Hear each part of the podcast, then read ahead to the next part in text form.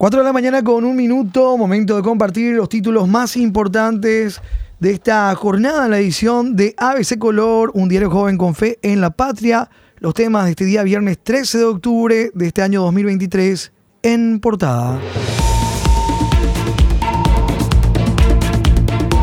Advierten inminente colapso del IPS si no toman medidas. Crisis en el fondo jubilatorio en nivel amarillo. Vamos ampliando los temas en portada, los temas en destaque también en páginas de ABC Color. Buscan documentos ante denuncia de grosero saqueo en la era Bataglia. Mal manejo administrativo con un aparente despilfarro de 158 millones de dólares. Agentes especializados de la Unidad de Delitos Económicos y Anticorrupción del Ministerio Público allanaron varios departamentos del IPS en busca de documentos ante la denuncia presentada por la Contraloría General de un posible despilfarro de 158 millones de dólares durante el ejercicio fiscal 2022 y parte del 2023, tiempo que estuvo manejado por el entonces presidente Vicente Bataglia. La pesquisa es por de confianza y otros. Tenemos la infografía en página 2, hoy de nuestro impreso Auditoría de Combustibles, Auditoría de Obras, Construcción Hospital Ingavi, equipos abandonados por la firma Nick Part, Auditoría Financiera. Vicente Bataglia, presidente del IPS, la Fiscalía retiró documentos tras denuncia contra su administración. Crisis en el fondo jubilatorio del IPS podría ir a nivel rojo el próximo año. Consejo analiza posibles salidas para recuperar el equilibrio financiero. Si no se toman medidas correctivas urgentes, el fondo de jubilaciones del IPS pasará de un nivel de crisis 1, el semáforo amarillo, en que estamos ahora, a un nivel 2 en rojo, que ya implicará tocar las reservas, es lo que advierten. Crisis en el fondo jubilatorio del IPS podría ir a nivel rojo el próximo año.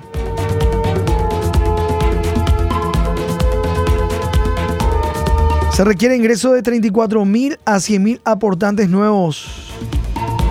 El IPS cuenta con alrededor de 712.000 aportantes y 68.000 pensionados y jubilados.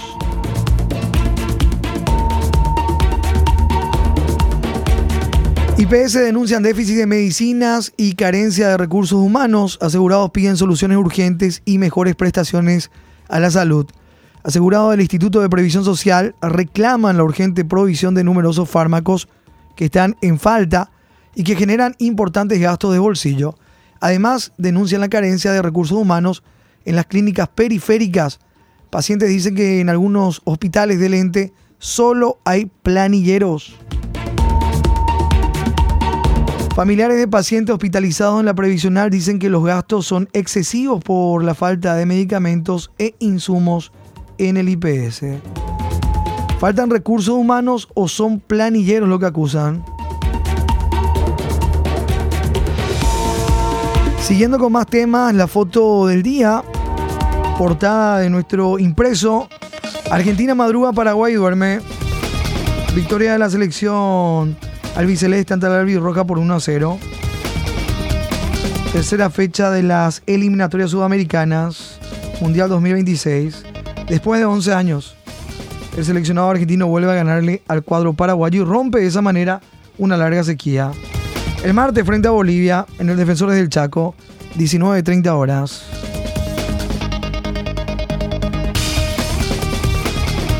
En instantes, en la página, la, la página posterior, vamos a ir compartiendo los datos estadísticos también y el resumen de lo que fue la jornada por eliminatorias ayer, fecha 3 todo el material hoy en el impreso de ABC. Nenecho dará un golpe al bolsillo de los asuncenos.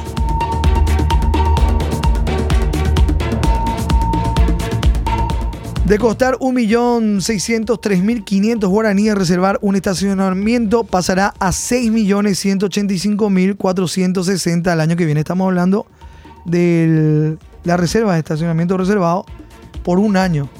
El intendente Oscar Nenecho Rodríguez, ANR Cartista y concejales asuncenos aprobaron subir en un 5.1% las tasas cánones y aranceles, ventas de servicios y otros recursos en 2024. En otros casos, el aumento es incluso mayor. En el estacionamiento el incremento es del 385%. De 1.603.500 guaraníes pasará a costar 6.185.460 guaraníes a partir del 2024. En la ordenanza tributaria para Asunción 2024 se establece el ordenamiento normativo para la recaudación de un total de 1.425 impuestos, tasas, aranceles y otros ingresos que percibe la municipalidad. El intendente Oscar Nenecho Rodríguez decidió hacer un incremento y la Junta Municipal ya lo aprobó. Bueno, algunos de los montos, algunos de los impuestos, aranceles que están incluidos entre los 1425, hoy en página 20 de ABC. Testigo dijo que a Pechi lo quisieron matar ya en Paraguay, caso magnicidio. Caso Pechi, testigo habló de un plan para asesinar al fiscal en Paraguay. Mencionó el caso ya en su primera declaración fiscal. Francisco Luis Correa Galeano, considerado el testigo clave en el juicio contra Margaret Chacón Zúñiga, supuesta financista del operativo que acabó con la vida del fiscal paraguayo Marcelo Pechi, reveló en su primera declaración testifical que ya hubo un plan para asesinar al agente antinarcótico en nuestro país, pero que fracasó.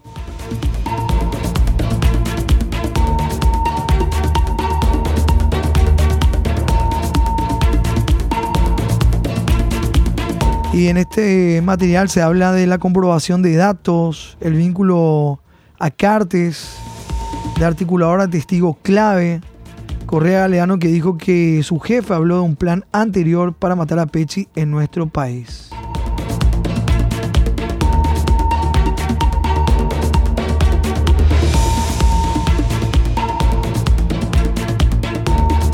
Proveedora debutante de Petropar no acerca póliza.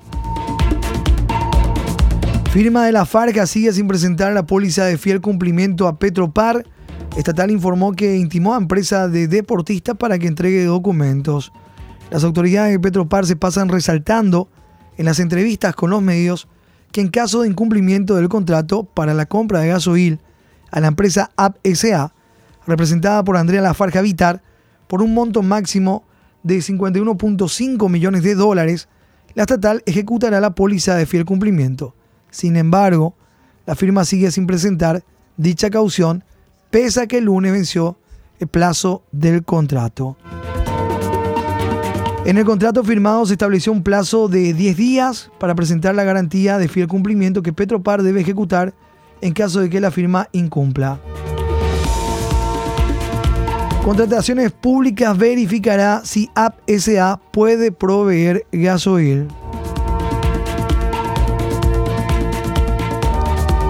Agustín Encina, director de Contrataciones Públicas, confirmó ayer que dispuso la apertura de una investigación de oficio al contrato de Petropar para la compra de gasoil a la empresa AppSA, que no tienen experiencia en el rubro de combustibles, pues anteriormente era proveedora de alfombras y decoración.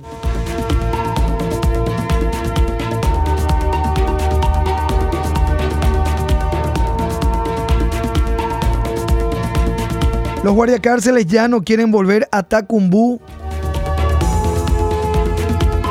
Guardiacárceles se rehusan a regresar a Tacumbú luego de violenta rebelión. Alegan supuesta falta de garantías y que negociar con el clan Rotela es imposible. Un importante grupo de guardiacárceles y funcionarios del Ministerio de Justicia decidieron ayer no volver a ingresar a la Penitenciaría Nacional de Tacumbú tras el violento motín ocurrido ahí. Alegaron supuesta falta de garantías y que es imposible negociar con el clan Rotela que lideró la rebelión. Página 48. Guardia cárceles se rehusan a regresar a Tacumbú luego de violenta rebelión.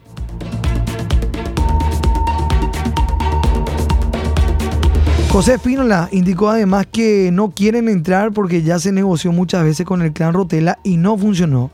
Desde el momento en que hubo el motín, no se llegó a un acuerdo con ellos.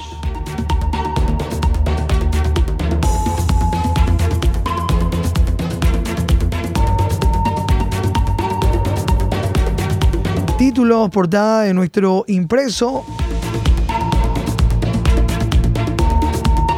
Vamos nosotros compartiendo otros temas también en destaque en páginas de ABC Color. Ley impulsada por Bachi no especifica quién pagará por el despojo a defensa. Se trata de las 1.167 hectáreas para supuestos sin tierras ubicados en la finca 916. La vigente ley 7083, impulsada por el senador cartista Basilio Bachi Núñez, establece el despojo de 1.167 hectáreas de la finca 916 para destinarla a supuestos sin tierras. Llamativamente, la legislación no especifica quién pagará al Ministerio de Defensa por las tierras públicas.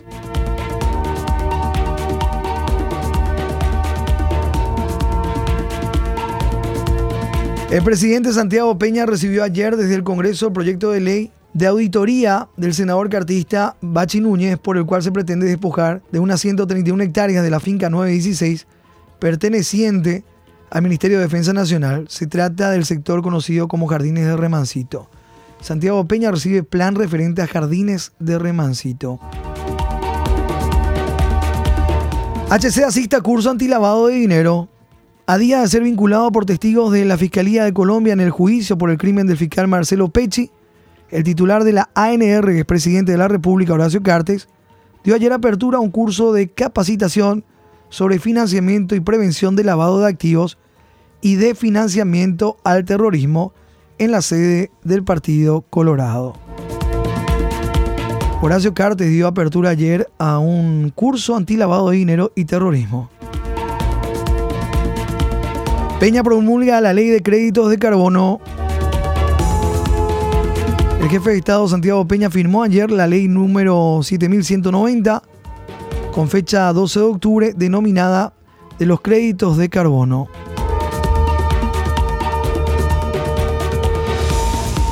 Piden que se indague a senador y ministra posible violación de conflicto de intereses. El senador Luis Petengil, ANR y la ministra del Ministerio de Obras Públicas, Claudia Centurión, deben ser indagados por posible conflicto de intereses en torno al plan de ley de cheque en blanco para deudas, dijo la senadora Katia González.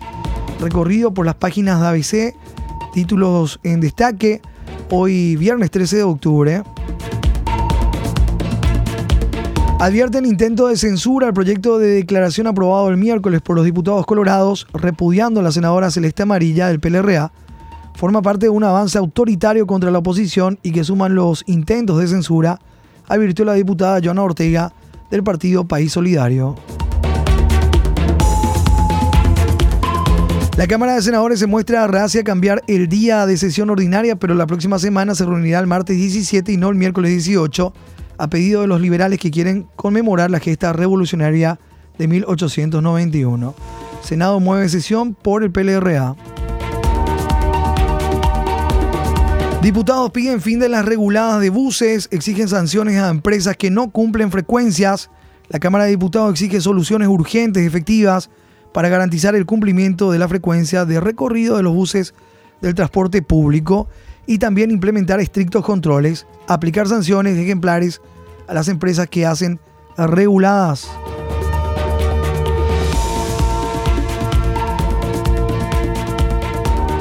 Esto pidieron al Poder Ejecutivo que desarrolle acciones concretas para evitar que la ciudadanía, principalmente en el tramo urbano e interurbano, sufra las tortuosas reguladas del transporte de pasajeros. Nuestro editorial de la fecha lleva por título La justicia que necesita Marcelo Pecci. La industria nacional de cemento registra una pérdida de 35 mil millones de guaraníes a julio y adeuda 157 mil 300 millones de guaraníes a sus proveedoras.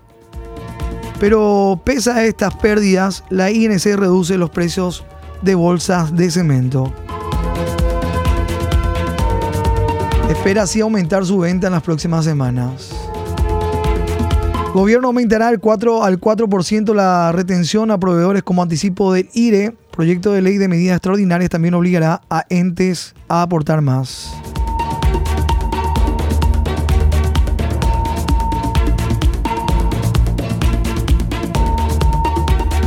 Mujeres embarazadas y en periodo de lactancia están entre 187 despedidos. Desvinculados de Itaipú quieren una mesa de negociación y que se revise caso por caso.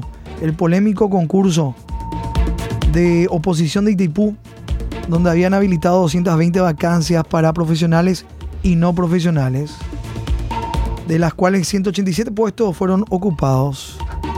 Cuatro mujeres embarazadas y una en periodo de lactancia figuran entre los 187 funcionarios de Itipú que ingresaron mediante el proceso selectivo externo en este 2023 y que fueron desvinculados masivamente el miércoles último.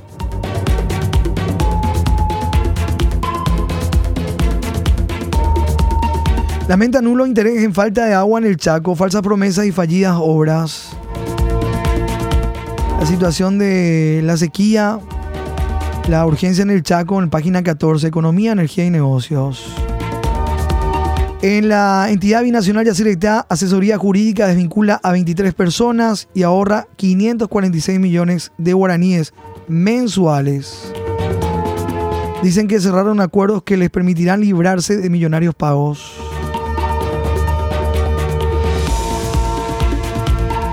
Son los títulos en destaque. Hoy recordamos una página especial también, Día del Huevo. En la recordación, la celebración. Con la historia de la industria también en nuestro país.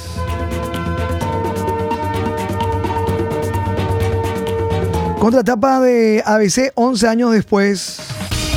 Victoria Argentina de local. Los resultados en la tercera fecha, Uruguay y Colombia empataron 2 a 2, Argentina derrotó a Paraguay 1 a 0, Bolivia que cayó ante Ecuador por 2 a 1, Chile que derrotó a Perú por 2 a 0, Brasil y Venezuela empataron 1 a 1. La tabla de posiciones, Argentina 9 puntos, Brasil 7, Colombia 5, con 4 Uruguay, Chile y Venezuela, Ecuador con 3, Ecuador que está en zona de repechaje, Paraguay octavo con un punto al igual que Perú y Bolivia sin punto alguno. Santoral de la fecha San Eduardo, Rey de Inglaterra.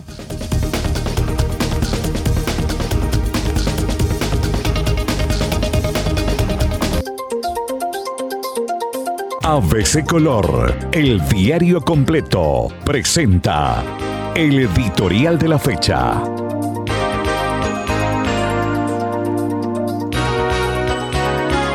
La justicia que necesita Marcelo Pecci. La investigación del asesinato del fiscal Marcelo Pecci ha entrado en sus horas más oscuras desde aquella mañana del 10 de mayo del 2022, cuando el crimen organizado transnacional lo asesinó de tres certeros balazos. La sorpresiva mención de sospechas sobre el expresidente Horacio Cartes y el investigado por narcotráfico Miguel Ángel Tío Rico Infran, mencionado por el cerebro operativo del crimen Francisco Correa Galeano, ha bastado para hacer brotar todo tipo de dudas, descalificar voces y debatir las certezas que tiene el caso. El fiscal Marcelo Pecci merece justicia, la tibia actuación de la Fiscalía Paraguaya para investigar el asesinato de uno de sus miembros un año y cinco meses después hace un flaco favor a quien era uno de sus más notables componentes.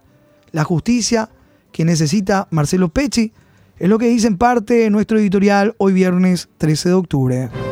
Lee ABC Color, el diario completo.